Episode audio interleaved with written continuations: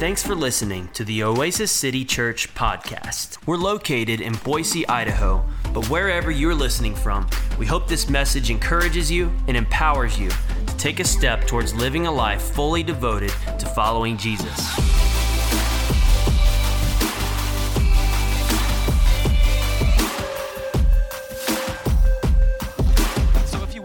Open up your Bible with me if you have a Bible. If you have a paper Bible, you can flip there. If you got a digital electronic Bible on the App Store, that's awesome too. You can scroll with me. If you don't have a Bible, don't feel bad. It's okay. We'll have Bibles up on the screen. Um, but Matthew chapter 9, verses 9 through 13. Matthew chapter 9, 9 through 13. Y'all ready? Halfway ready? You need some time? Say, hold up. Okay. Matthew chapter 9, 9 through 13. I'm reading out of the New International Version. And it says this As Jesus went on from there, he saw a man named Matthew sitting at the tax collector's booth. Follow me, he told him. And Matthew got up and followed him. And while Jesus was having dinner at Matthew's house, many tax collectors and sinners came and ate with him and his disciples. And when the Pharisees saw this, they asked his disciples, Why does your teacher eat with tax collectors and sinners? And on hearing this, Jesus said, It's not the healthy who need a doctor, but the sick. But go and learn what this means, for I desire mercy and not sacrifice. For I have not come to call the righteous, or some translations say those who think that they're righteous, but sinners but sinners. Would you pray with me this morning? Jesus, we thank you for who you are. Lord, we lift up your name. You are good and you only do good. And this morning we ask that whatever's of me would fall away. But God, I ask whatever is born of your spirit, would it resonate in our hearts and minds? Would you use this message to do what only you can do? To transform us, God, from the inside out. Lord, it's an honor to gather, it's an honor to worship you. Love you, Lord. We're so thankful. In Jesus' name, come on, if you love God, say amen. Amen. Hey, come on, give it up for this band. Y'all are killer. Thank you guys so much. Thank you guys so much. How many of you guys travel for work? Any, anybody travel for work in here? Few of you guys, okay. anyone travel on planes a lot? You have to fly on planes. Maybe you just like to travel. Who's those people that's like, I'm just always on a plane? Okay, way more of y'all. Okay, here's the deal. I, I over the last year, um, I spent about nine years, almost a decade in youth ministry. Um, but this last year, um, as I got ready to uh, pre- prepared to plant this church, to start this thing up, I took a job uh, with a parachurch organization that specializes in staffing and consulting. And so I have been on more planes in the last year than I have ever been on in my life. It was wild. I think between August um, and October of this last year, I was in 21 different cities between speaking engagements and consulting and uh, preparation for church planting. It has been an absolutely wild ride. But how many of you know when you travel that much, you start to get pretty good at it. Like you become pretty efficient as a traveler. Now, you, a lot of you probably know this that if you travel a lot, you have like the carry on suitcase. You don't check that bag you carry on the plane, right? Because you know they're gonna lose the bag, they're gonna ship it to Vegas, something's gonna happen, right? But you carry on, and you got your like your three go-to outfits that you always go to. You got your your airport shoes. Come on, everybody's got a pair of airport shoes. It's your Crocs, right, with the fur. Like you got something that are your airport shoes, and you got your noise canceling headphones, single people to cancel out the babies on the plane. I'm sorry, that's me. I, am the one with the babies. And um, but you get used to it, right? You got this kind of flow to your travel routine. But even the most experienced travelers are no match for traveling with children. And specifically toddlers. Anyone ever travel? Where's my road trip people at? Raise your hand, road trip people with your kids. Y'all are crazy. Don't 12 hours with the kid going, Are we there yet? Are we there? Dad, dad, son, boy, we ain't there. Calm down. Like it, it's it's wild. Okay, what have you have you flown with your child? Raise your hand if you've flown with child. Parents. Oh, y'all, y'all are brave. You made it back. You survived. Congratulations. You actually made it out alive. It's one of those things, if you've never flown with kids, maybe you're single, maybe you're the person that's mad at us on the plane for having the crying baby. Listen, let me just explain this to you. Flying with kids, and specifically toddlers, um, it's kind of a nightmare. And by kind of, I mean entirely. It is entirely a nightmare trying to travel with children. And for a dad, uh, I like to picture it this way. For a dad, this is kind of like the equivalent of running a Spartan race, okay? You ever seen like the Tough Mudder? You seen that race? It's like you crawl through the mud and there's fire rings and you're jumping through it. That's a lot how I picture going to the airport for my family. Uh, because what happens is like uh, uh, we're always late. We're never on time, right? Uh, finally, we're like, okay, I think we got everything. And then we're like, oh no, the baby's pacifier is gone. And parents, you know, it's like we cannot survive without the pacifier okay? Like they will throw us out the window at 30000 feet okay? Like we will we need the pacifier for this baby. My wife's running around the house looking for a special cup named stanley. She can't find it. Stanley has to come. And so we're looking everywhere and my son eats sleeps and breathes with buzz lightyear. And buzz and woody got up in the middle of the night. They took off. I don't know where they are. And so we're looking everywhere. We can't find stanley. Finally we find buzz lightyear because we get in the car step on top of like a mcdonald's bag and all of a sudden you hear there's an uncharted mission in second space. Right? It's like like you, you hear Buzz and you're like, we found him. Praise God. Find Buzz and you load up all of your bags, everything you need. Baby's in the car. I got three kids. Arrow, he's six. Ezra's three. Kaya's nine months old. Okay, so we got a crazy packed car, bags in the back. Finally, drive, get all the way down towards the airport. We get the kids unloaded. We get the stroller out. We drop the baby in the stroller. We're not actually drop the baby, calm down. We put her in the stroller carefully. We put her in the stroller, but like I, I'm like, all right, cool. Grab the bags, and then I'm like, oh, you gotta bring the car seats. And so now I'm unclipping the 500 five point harness car seats, and I got them over my shoulders, and I got Buzz Lightyear tucked under here, and a, a fluffy under here, and I got these bags behind me, and I'm running as if I just hijacked the baby section at Walmart running across the parking lot looking like a fool. And I finally get this through this mad dash moment. I get to the counter and I'm like, whew, I made it. And I'm feeling good. But here's the problem, and parents, you would know this. Single people take notes for later in life. When you're a parent, you shove as much as possible into as few of bags as possible. Because you don't want to be hauling around all these things because your three year old's going to go, I'm not pushing that. I want to ride on it, Dad. Like, sit on the. No. And so you shove as much as possible into a few as bags as possible. And you've been at home, you weighed it on the scale, it was 50 pounds at home. But somehow on the drive to the airport, it gained three pounds. It ain't like your Samsonites back there snacking on Doritos. I don't understand. But somehow, over the course of this drive to the airport, you have gained three pounds in your bag, and the airport attendant looks at you and says, Hey, stone cold face, right? No emotion. It's 53 pounds. Cool, man. Throw it in the back. Now you're going to have to do something with those three pounds. And you're like, bro, do you see that I got three kids? I, two kids. I lost one. Do you see what's happening right now? I, I, I can't be like, can't, can't we just, bro, can't we just look the other way?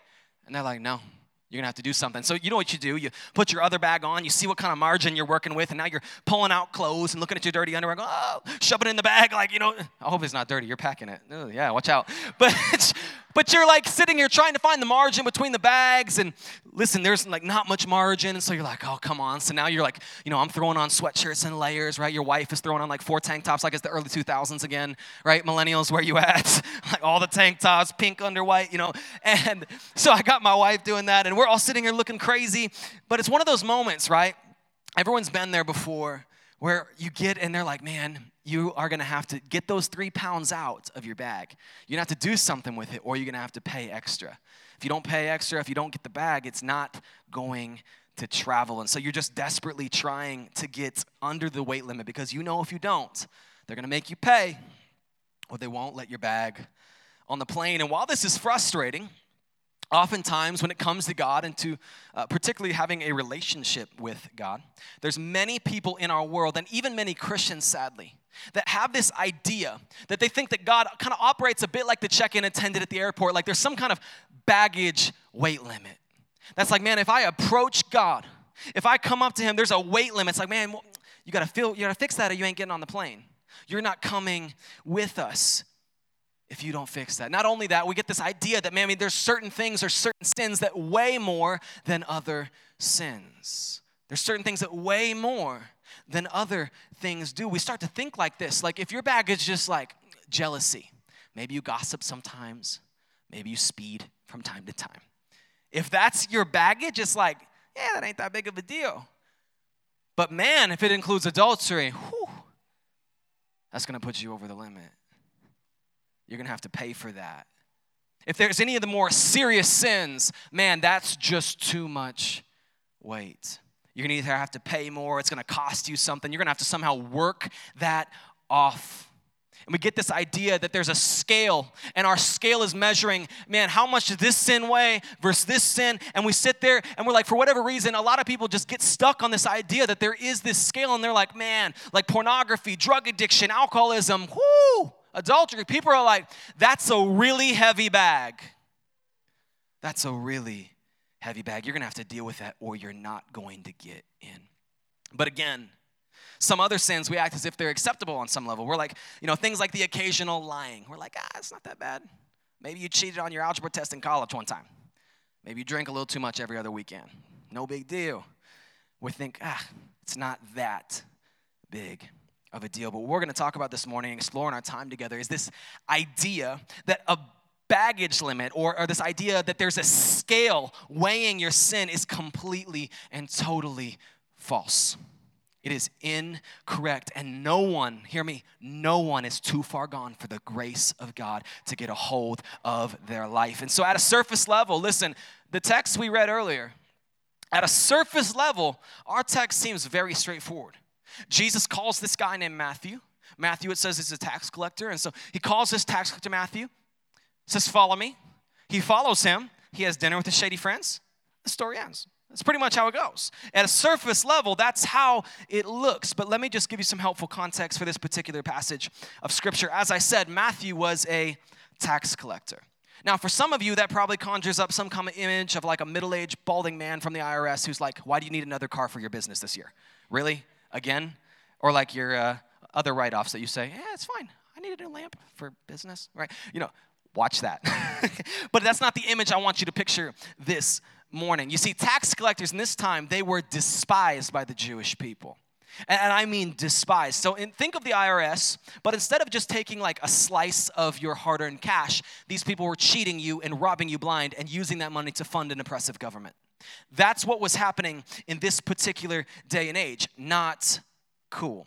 So let's be real. Nobody really enjoys the IRS, but this is very, very different. Okay, this is different. This is this is uh, like I said, they're funding an oppressive government. This is um. Let me give you an example that'll be helpful for us to understand in today's in today's terms. This would have been very similar to a Jewish person in Nazi Germany being like, "Hey, you know what? I'm not sure that I like these people either, and I'll, I'll work with you." That's the kind of twisted, messed up thing that Matthew, the tax collector, is doing. He is stepping on his family, his friends, his own people. He was a traitor. He was the definition of a sellout. And so he gives his life to, to, to high life. Listen, Matt, let me just explain this about tax collectors. They were wealthy. Like tax collectors had money, they had power, they had protection from Rome. They were living the high life, but this is a high life that had built it had been built on the oppression of their own people. So the fact that Jesus stops and has a conversation and talks to this guy, like that would have blown his disciples' minds. Jesus is stopping to talk to a tax collector, but then he goes even further and he has the audacity to look at this tax collector, this sinner, this bad person, this traitor, this sellout, and he says, Follow me. Follow me. He says, Follow me.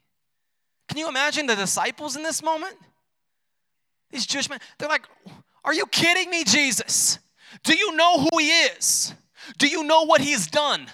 Do you realize that he has stepped on our people? Do you realize he's a traitor? He's a sellout. He's a bad person. Yet Jesus looks at this tax collector, at this sinner, at this bad person in this text, and he says, Follow me.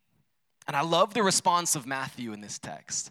Because the response of Matthew, this, this bad person, it says that he got up at once, he left his post, he left his tax booth.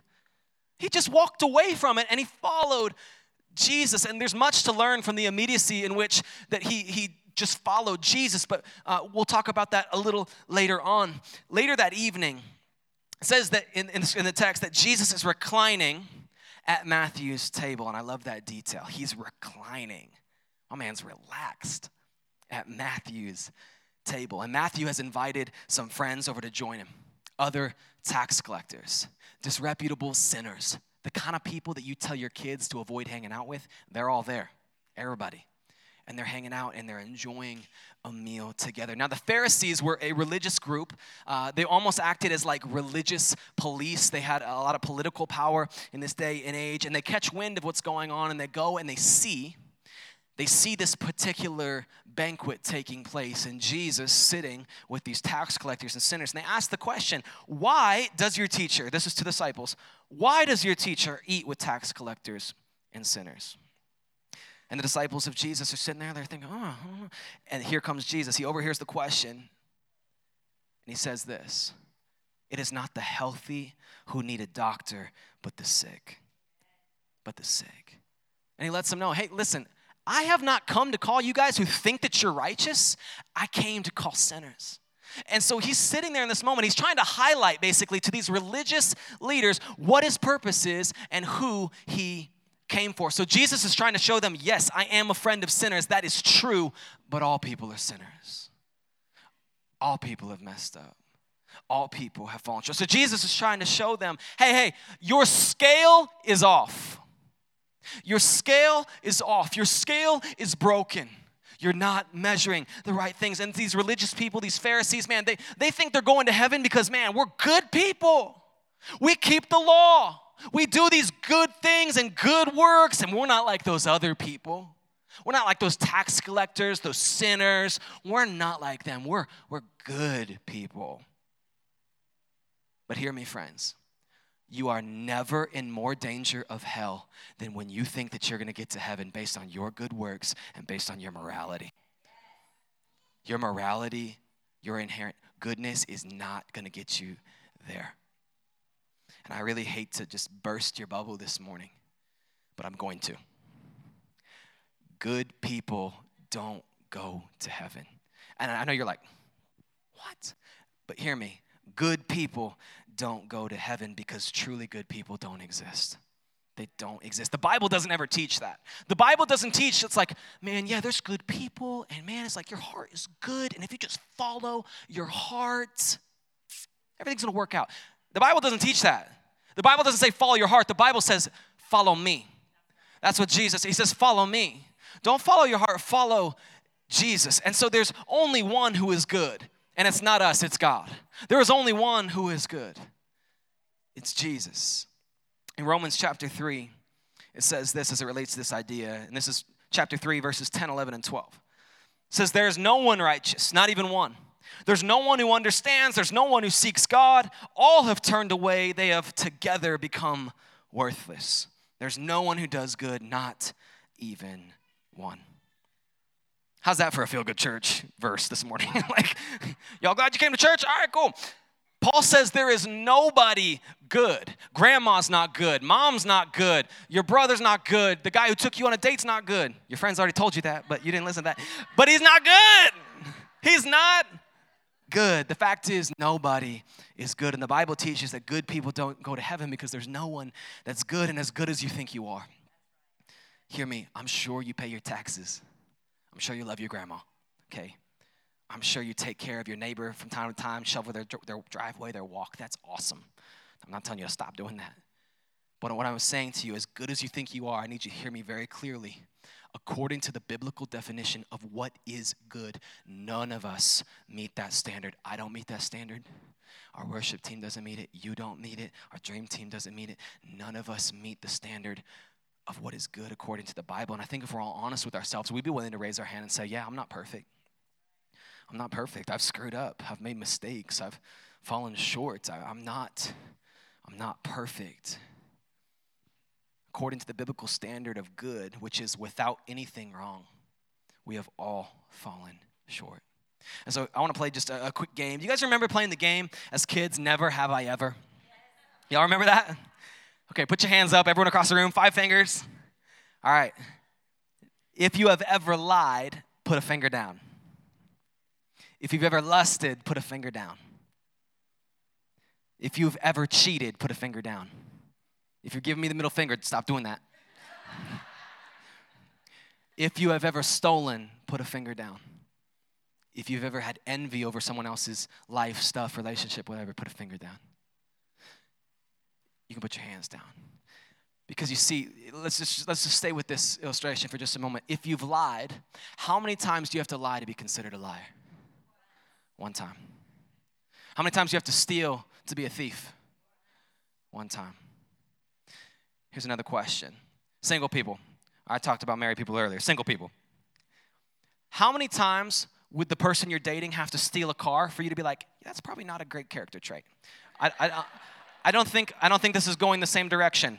And he's not. He's like headed to Mexico. He's out of here, right? Like, one time. One time is all it takes. And the Bible says this in terms of lust, if you lust after someone in your heart, it says in Matthew chapter 5, according to Jesus, that's the same sin as adultery. So the moment that we've lusted in our heart after someone, we've already, uh, according to the biblical definition of what that is, we've already committed that same sin of adultery. You've done it at a heart level. And so you, see the biblical standard of goodness is very different than our standard. Because you and I, our standard is like, man, if they're good for the most part, they're good. The Bible's definition is if they're good in every part, they are good. And the reality is, is that every single one of us falls short of that. Every single person on this planet is broken on the inside. You and me and everyone, we're all broken on the inside. There's the sin nature, the sinfulness to every single human being that does not allow us to reach the biblical standard of what is good. We can't get there on our own. And if you grew up at church at all, if you've maybe you grew up in Sunday school, maybe you went to church with a friend sometimes, I don't know, maybe you've just heard about this religious kind of idea and you're just kind of like, ah, yeah, I know a little bit about church. You may have even in church heard some foolish and inaccurate things. Things like, you know, the Bible's just a, a good book full of good stories about good people, and you want to be like the good people. Can I tell you something? That's not the Bible at all. It's, it's not even the contents. It's literally not the Bible. The Bible is a book full of broken people, messed up people. And those broken people were so broken, they tried to kill Jesus, the only good person in the whole Bible. That's the Bible. That's the Bible. And listen, in the text that we read today, I love that in this particular story, Jesus calls someone like Matthew and he dines with him. He has this banquet with him. And I, I, I want to just highlight to you the reason that these Pharisees would have been so upset that, because you're like, man, why are they getting so worked up over Jesus just having a dinner? This isn't like you and I going to sockeye, okay, and grabbing like a 45 minute bite to eat. This is, this is very different than that. This is, in this culture, this would have been Jesus considering them friends. This is a very intimate act to dine. This is sitting down. He's reclined at the table. Sandals would be off, and they're hanging out, just whew, sharing bread, sharing wine. This is an intimate, this is multiple hours. This is not a 45 minute touch base. Like, this is, this is him hanging out, getting to know these people. And so, these Pharisees, they're, again, they're dumbfounded. And Jesus tells them, again, as I've said, it is not the healthy who need a doctor, but the sick. I've not come to call those who think they're righteous, but sinners. And listen, Jesus called Matthew while he was in the midst of his sin. Don't know if you realize that. Matthew, when he called him, he's literally sitting at his tax booth. He's literally sitting there robbing and cheating people when Jesus walks by. Here's this Jew, here's Jesus. He, he walks by, and Matthew at this time, I'm sure, looked at Jesus, depending on if he knew him or not, and we'll kind of contrast both those. Let's say he didn't know him, he just sees this guy come by, and he's thinking, here's another Jew about to give me a tongue lashing, about to give me a piece of his mind, about to tell me how he feels about who I am and what I'm doing, and he's ready for it to happen. But Jesus, Jesus stops and he looks at this sinful, broken, bad person. And he says, Follow me. Follow me. I love that because instead of ripping into him, he lovingly challenges him. Follow me. Imagine Matthew's shock as Jesus said these words to him. Listen, this may have been the first moment of kindness a Jew has shown Matthew in weeks, maybe months. Maybe this is the first time since he became a tax collector that a Jewish person had stopped and been kind to him after he had been a traitor, a sellout, after he stepped on his. Maybe this was the first time someone showed him kindness. As Jesus says, Hey, follow me. Follow me. if I was Matthew, I'm sure if he knew who Jesus was, even, I'm, I'm, sure he's like, let's just say, Matthew, earlier in Matthew chapter 9, there's a story of Jesus healing the paralytic. What if Matthew from his tax booth saw that take place? What if he saw the miracle? What if he had heard the stories? Jesus' reputation this time would have been growing, and, and he may have heard of the miracles. He may have heard of these stories. Imagine with me for just a moment. What if he knew who Jesus was? And Jesus looks at this sinful, bad person and he says, Hey, follow me. And Matthew's like, Me? Do you know who I am? Do you understand my past? Do you understand what I've done? Do you understand that I've, I've hurt people? Maybe he even knows I'm a bad person.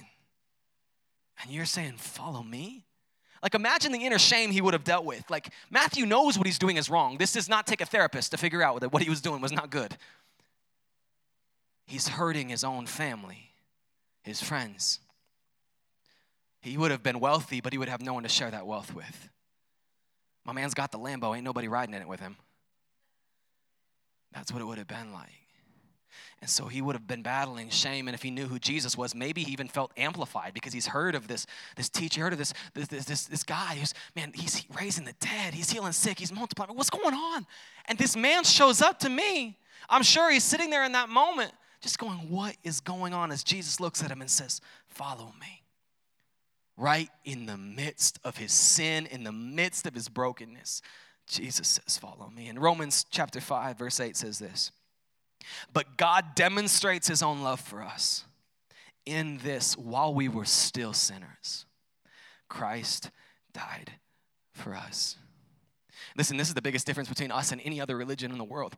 You don't work your way to God, God came to you and he died in your place for the penalty that you and I deserve to have to pay. And Jesus said, Whatever they owe, I'm gonna pay it for them. Listen, and Jesus didn't come to and Jesus didn't come and die to make bad people good. Jesus came and died so that dead people would come alive. That is the gospel. Second Corinthians 5:21. God made him who had no sin to be sin for us so that in him we might become the righteousness with God. In other words, so that we might become made right with God through Christ. And listen, Jesus wasn't in here just trying to make Matthew better. He didn't need Matthew to be better. He needed Matthew to come alive. Now, now don't misunderstand me. Did Matthew get better? Yeah, but that was a byproduct and not the prerequisite. And sometimes we think we got to clean ourselves up to come to Jesus. We got to stop doing these certain things. And man, we can't come in there like that. And I can't have tattoos. Oops, already messed up on that. And you can't walk in.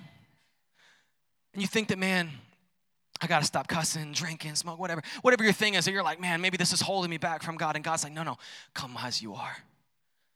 Come broken, come addicted come angry, come bitter, come with your doubts, come with your anxieties, because you won't leave the same way. And listen, God is not afraid of your doubts. He's not afraid of your questions.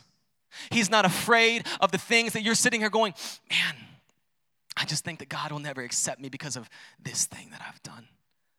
He says, bring it to me.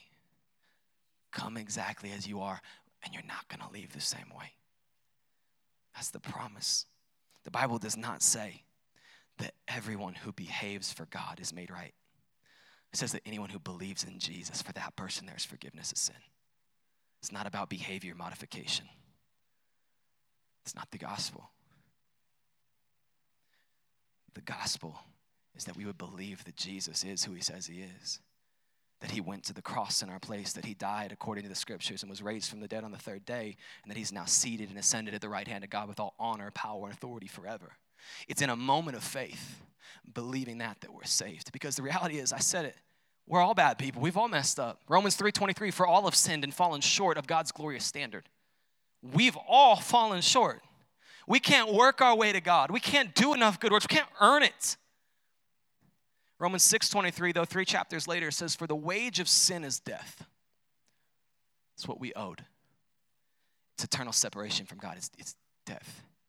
But the gift of God is eternal life through his son Christ Jesus our Lord. And it says in our text that Matthew leaves everything to follow Jesus. He leaves everything. And I think we look over that text and we just like, yep, he got up and followed Jesus. Listen, you don't understand what he's walking away from. Matthew, in that moment when Jesus says, Follow me, he got up in the midst of his sin and left, left his tax booth, left everything behind. He's leaving wealth, the kind of wealth and money you and I could dream about. He's leaving power, he's leaving protection from Rome. He's walking away from all of it to follow Jesus. He surrendered his whole life because he knew that these things are temporary and they're fleeting. But what Jesus was offering was something that was everlasting. And it resonated in his heart and it resonated in his soul. And when Jesus said, Follow me, the shame and the guilt all of a sudden began to fall away. And he followed him. This is how you become a Christian it's easy and it's hard. And I'll be honest with you about that. It's easy in some ways, but it's very hard and very difficult in other ways. In other words, to become a Christian, you do so in a moment of saying, Jesus, I believe you died on the cross for my sin. I believe that you did go to the cross for my sin. And that that was the penalty that I had to pay, but you paid it for me. That you were buried in the ground for three days and that you rose victorious from the dead. And I accept that as a payment for my sin. That's how you get saved. That's it. It's a moment of faith believing that that changes your eternity forever. So it's both hard and it's easy. And it, it just, all it virtually requires is nothing. It requires you basically coming to the place where you know you have nothing. I have nothing to offer God. There is nothing that I could do that would be a pleasing uh, sacrifice to God. I can't work my way there. I can't do enough good things. I can't open enough doors. I can't preach enough messages. We can't work our way there. We always fall short. We don't measure up. We don't. And so it's it's one of those moments where you're like, man, God, I have nothing to bring, but I know that I don't have to bring anything because you paid it all for me. You paid it all for me, so I don't have to bring anything. Thank you for dying on the cross for me. It's both easy and it's hard because it requires nothing, but also Jesus at the same time demands everything. And I'll explain what I mean by that. When you begin to follow Jesus, when you put your faith in Jesus, this is how people change, by the way. God's Spirit indwells inside of the believer. So when you put your faith in Jesus, God's Spirit comes into your heart and begins to inform your actions, your decisions, your thought processes, the way you operate, the way you treat people. Everything begins to shift, and all of a sudden, God speaks to your heart and He begins to whisper, Hey, let's work on that. Hey, I know you've always dated like that, but let's, let's work on that. Hey, I know you've always done business in this way, but I want us to change some things. Hey, I know you used to spend your weekends out there like this, but let's reprioritize. Let's make some shifts in your life. God begins to change your appetites. He begins to work through you, and until all of a sudden, man, everything about you just begins to change. And He comes into your life and convicts you. And man, you're like, man, I can't even go out and party anymore. Like, what's going on?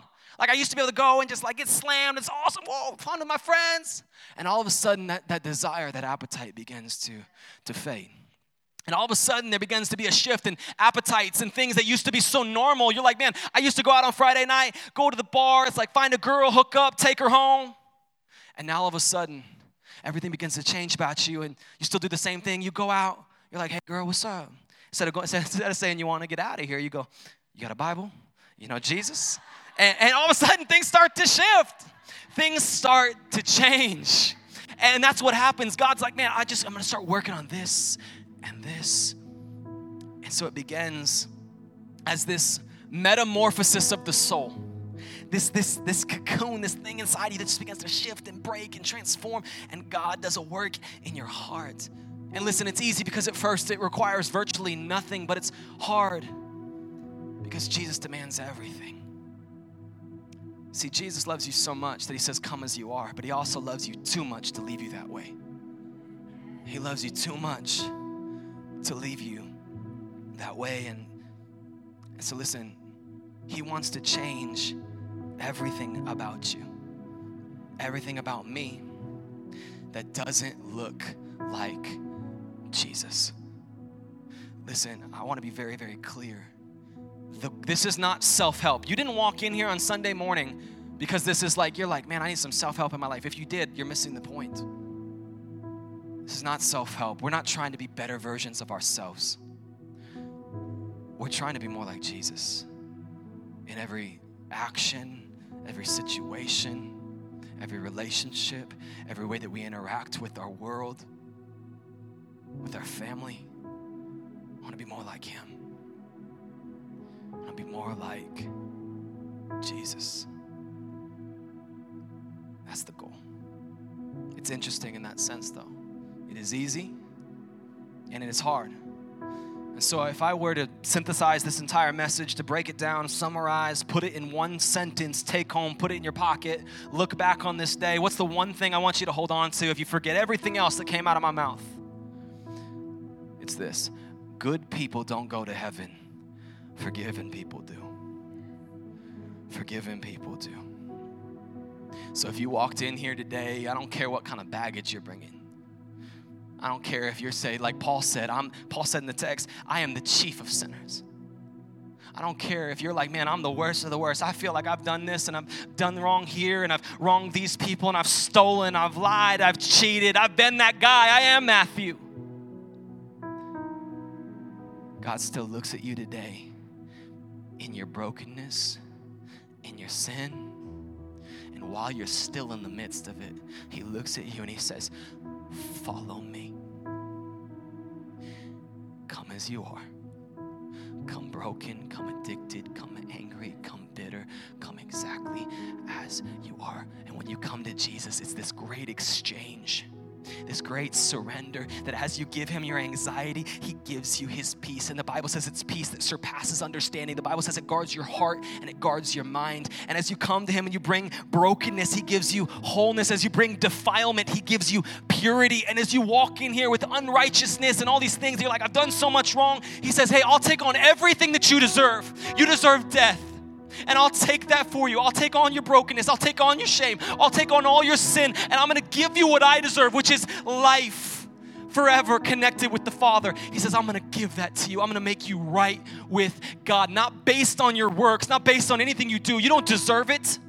I don't deserve it. But it's the kindness and the grace of God, it's the goodness of God that leads us to repentance, that leads us from turning away from our sin and turning towards God. It's His goodness. It's not His anger. It's not His wrath. It's the goodness of God that leads people to a place of repentance, that leads people to an understanding that they are seen and known and loved by the Father, and that His care for you goes so much further beyond what you could even possibly comprehend or imagine. It's the goodness that saved me, and it's the goodness that can save you.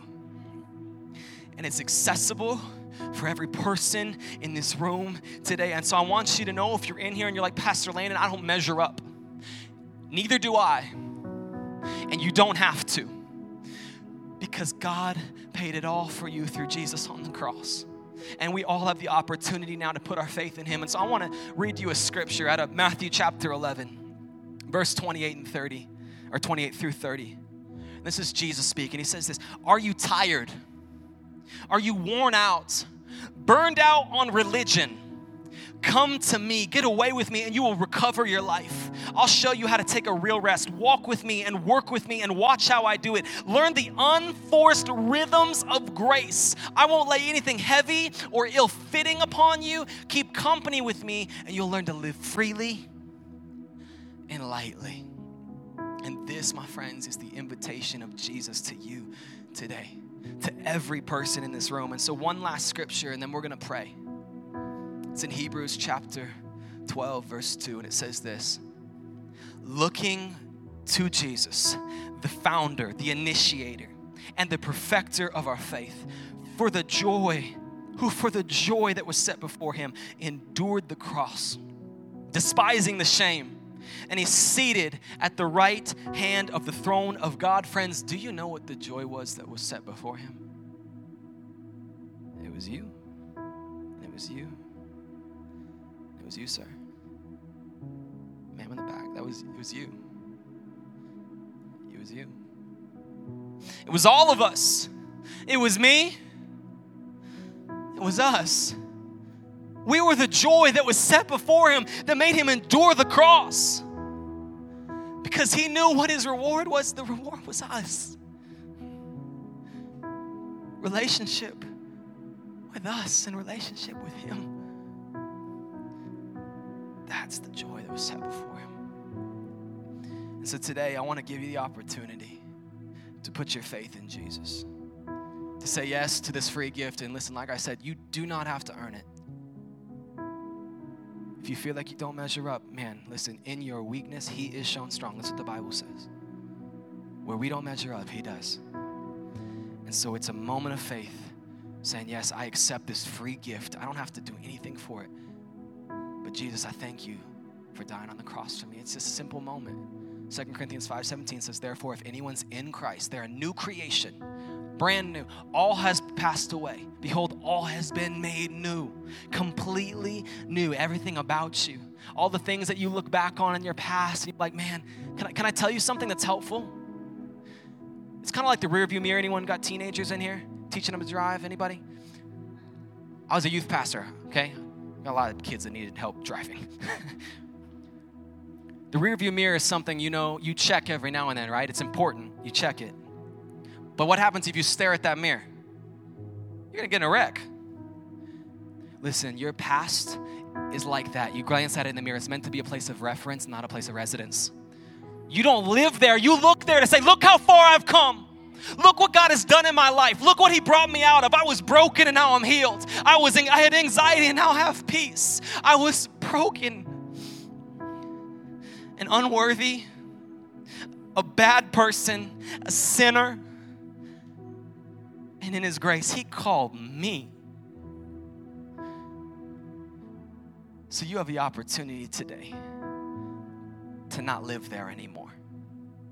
We can look there, we can learn from it, but we don't have to live there. We can put our faith in Jesus. We can turn away from our sin and we can turn towards following Him every day for the rest of our lives. And we can run hard and we can see a city change for Jesus. We can see a city come to know their Savior. We can see a city begin to be known for joy, for love, for kindness, we can see a city radically impacted. We can see a city where every single ministry and every single outreach opportunity is funded by people in the kingdom. We can see a city that really is known to be an oasis for people that are hurting, that are lost, that are broken. But it starts with us. It doesn't start with that. It starts with you and me right here. It starts with making a decision so, what I want to do is, I want to invite you, every head bowed, every eye closed, just a personal moment with Jesus. If you're not right with God, but you want to be right with Him today, you want to put your faith in Jesus and accept the free gift that He offers to you, turning away from sin and turning towards Jesus. If that's you, I'd love to know who I'm praying for this morning. I'm not going to embarrass you or anything. I just want to know who I'm praying for. So, with every head bowed, eye closed. If that's you on the count of three, you want a relationship with Jesus, would you just put your hand up? One, two, three, if that's you. Thank you. You can keep it up for just one second so I can see. Thank you, sir. Thank you, ma'am. Thank you. You can put your hands down. Thank you so much. Hey, I'm going to pray a prayer, and I want us to pray this together. And there's nothing special or magical about this prayer. This is simply a heart declaration, putting your faith in Jesus. And I want us to pray it as a, a church family all together. I don't want anyone to feel alone or left out. This is a journey that we go on together. And so let's pray this together. Would you all just pray this with me? Just say, Dear Jesus, I thank you for dying on the cross for me so that I could live. I turn away from my sins and from my past, and I turn towards you. I thank you for a new life and the grace to follow you every day from this day forward. Fill me with your spirit and guide me in Jesus' name. Amen, amen, amen. Come on, can we give it up for the people that just chose to put their faith in Jesus? Friends, that is the greatest decision you could ever make in your life, and, and I want to be very clear with you. This is not an emotional moment raising our hand and saying, Yes, I want to follow Jesus just on a Sunday. This is every day waking up. Every day saying, God, I'm going to follow you again today. I'm laying down my life. I'm going to die to myself. I'm going to die to selfishness, to my own pleasure, the own things I want, and I'm going to follow and serve you. Listen, that doesn't mean that you're all of a sudden you're perfect. We're still on a journey. You still every day are in a battle with your flesh and your spirit, and you got to choose which one you feed. So let me encourage you this is not a journey you are meant to go on by yourself. We want to walk with you. We want to equip you. We have a gift for you at the Resource Center that will help you kind of understand everything. Take a walk with us. We'll give people that come alongside you because we want to walk with you through this journey of following Jesus. It's every day for the rest of our lives. But would you stand with me, church? I'm going to pray for us and then we're going to worship one more time together.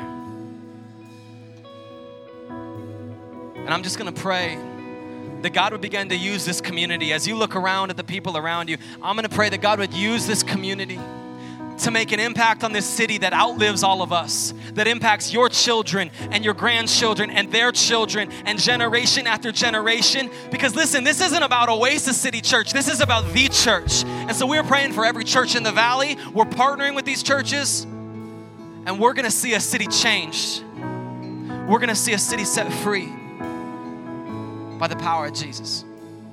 Jesus, I pray right now for this church, for this community you brought together. I thank you for them. God, I pray that you would build a resolve in us, that we would boldly declare your name, that we would boldly live out our faith, God, that we would not shrink back in the face of adversity or challenge or trials. God, we lean into what you have for us and we declare over the city of Boise, God, this city, God, will come to know you. This city will be marked for the love of God, for the kindness and the goodness of God. Lord, we pray that addictions would be broken in our city. We pray people will be set free. We pray families will be restored in the name of Jesus, God. We ask that you would use our church, mobilize our people, God, and let us be used for your kingdom and for your purposes. God, we love you and we praise you in the mighty name of Jesus. Come on, somebody shout amen. Amen, amen. Let's worship. Thanks again for listening to the Oasis City Church podcast. We would love the opportunity to connect with you, pray for you, or give you next steps on your journey of following Jesus. Send us an email to info at oasiscity.church to get connected today.